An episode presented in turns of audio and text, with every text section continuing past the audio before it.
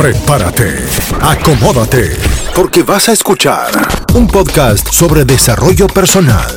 Brother, habla claro, donde hablamos acerca de una mentalidad de emprender, de ambición, de convertirse en la mejor versión de sí mismo en todas las áreas como salud, finanzas, relaciones y espiritualidad. Brother, habla claro. De Puerto Rico para el mundo, con los hermanos Gabriel Bruno y Luis Bruno. Aquí comienza Brother, habla claro. El podcast. Bienvenidos. Oye, hablándote claro, si tú eres de esas personas que en algún momento de su vida ha sentido que Dios no escucha tus oraciones, este podcast es para ti. Año 2015. Un joven visita la iglesia. Y en medio de la prédica escucha al pastor decir en este tono, todo lo que sube a Dios en oración, baja a la tierra en bendición. Y todos los feligreses gritaban, amén, aleluya, santo. Pero ese joven en silencio estaba cuestionándose y decía, pero es que son muchas las personas que nunca reciben respuesta de bendición por sus oraciones. Y ese joven era yo. Todos nosotros sabemos que orar y no recibir respuestas que queremos es un hecho. Pero eso sucede no porque Dios no escucha nuestras oraciones, sino porque nosotros violamos sus principios.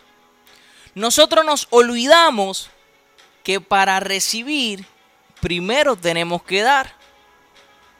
El libro de Santiago capítulo 4 versículo 3 nos dice, pides y no recibes, porque pides mal. Yo quiero que ustedes sepan, y escúchenme bien, que si alguien está convencido de que para el creyente la oración es una herramienta poderosa, soy yo. Pero yo vengo aquí a hablarte claro para que esa oración sea efectiva, tiene que estar acompañada de otros elementos. Porque la oración sola no es suficiente. No basta con estar de rodillas todo el día.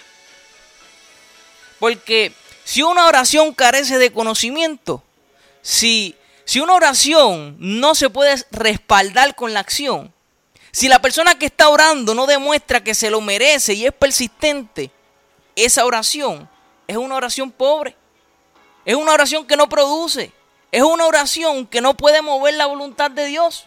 Y por tanto no puede hacer que las cosas sucedan.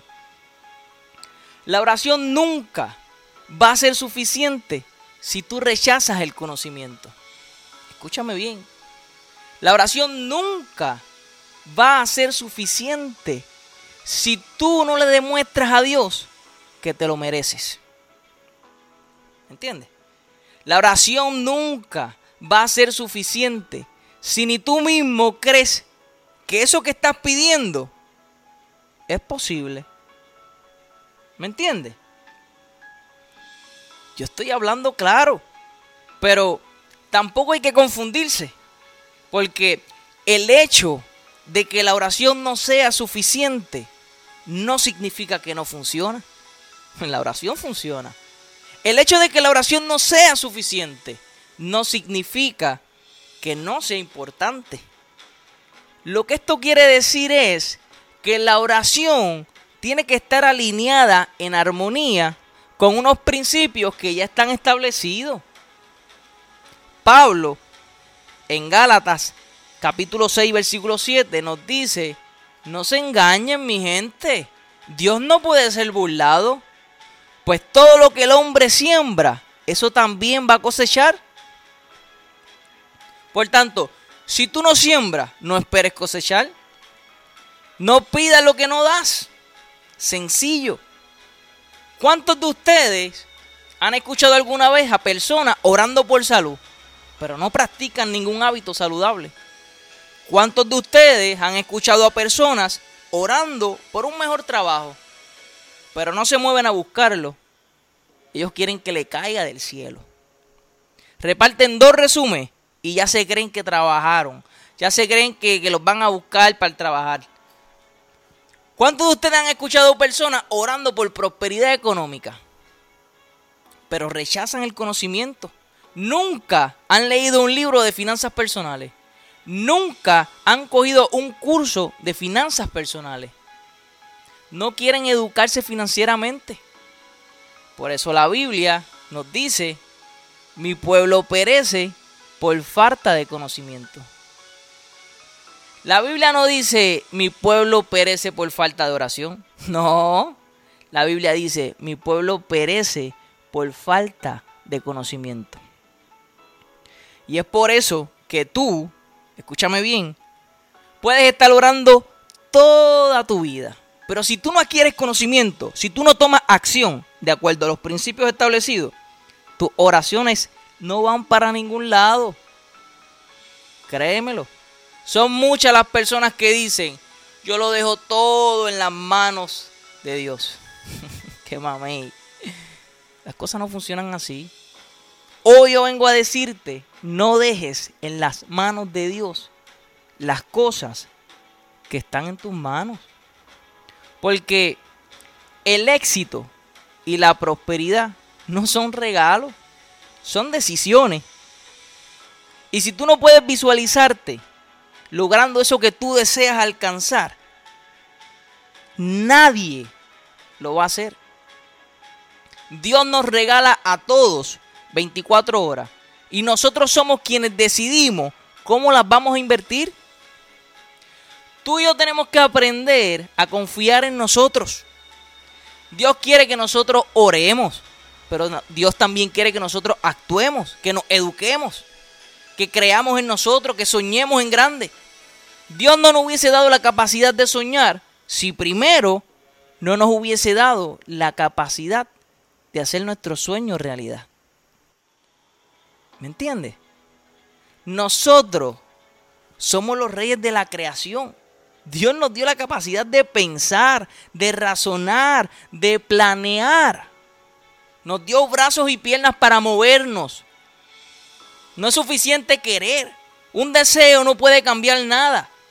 Pero una decisión, la acción, es lo que tiene el poder de cambiarlo todo. Albert Einstein decía, hay una fuerza motriz más poderosa que la electricidad, más poderosa que el vapor, más poderosa que la energía atómica. Esa fuerza se llama la voluntad. Eso lo decía Albert Einstein, pero la Biblia también podemos ver casos específicamente en el libro de Mateo, en el capítulo 15, cuando la mujer pagana va donde Jesús pidiendo sanación por su hija. Pero Jesús le dice, oye, yo he sido enviado a los hijos de Israel. Pero la mujer se arrodilla delante de él y le dice, Señor, por favor, socórreme. Y Jesús vuelve y le dice, no está bien darle el pan de los hijos a los perros.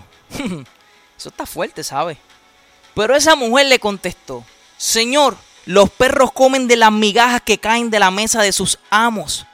Jesús le dice, oh mujer, grande es tu fe, hágase tu voluntad. Wow.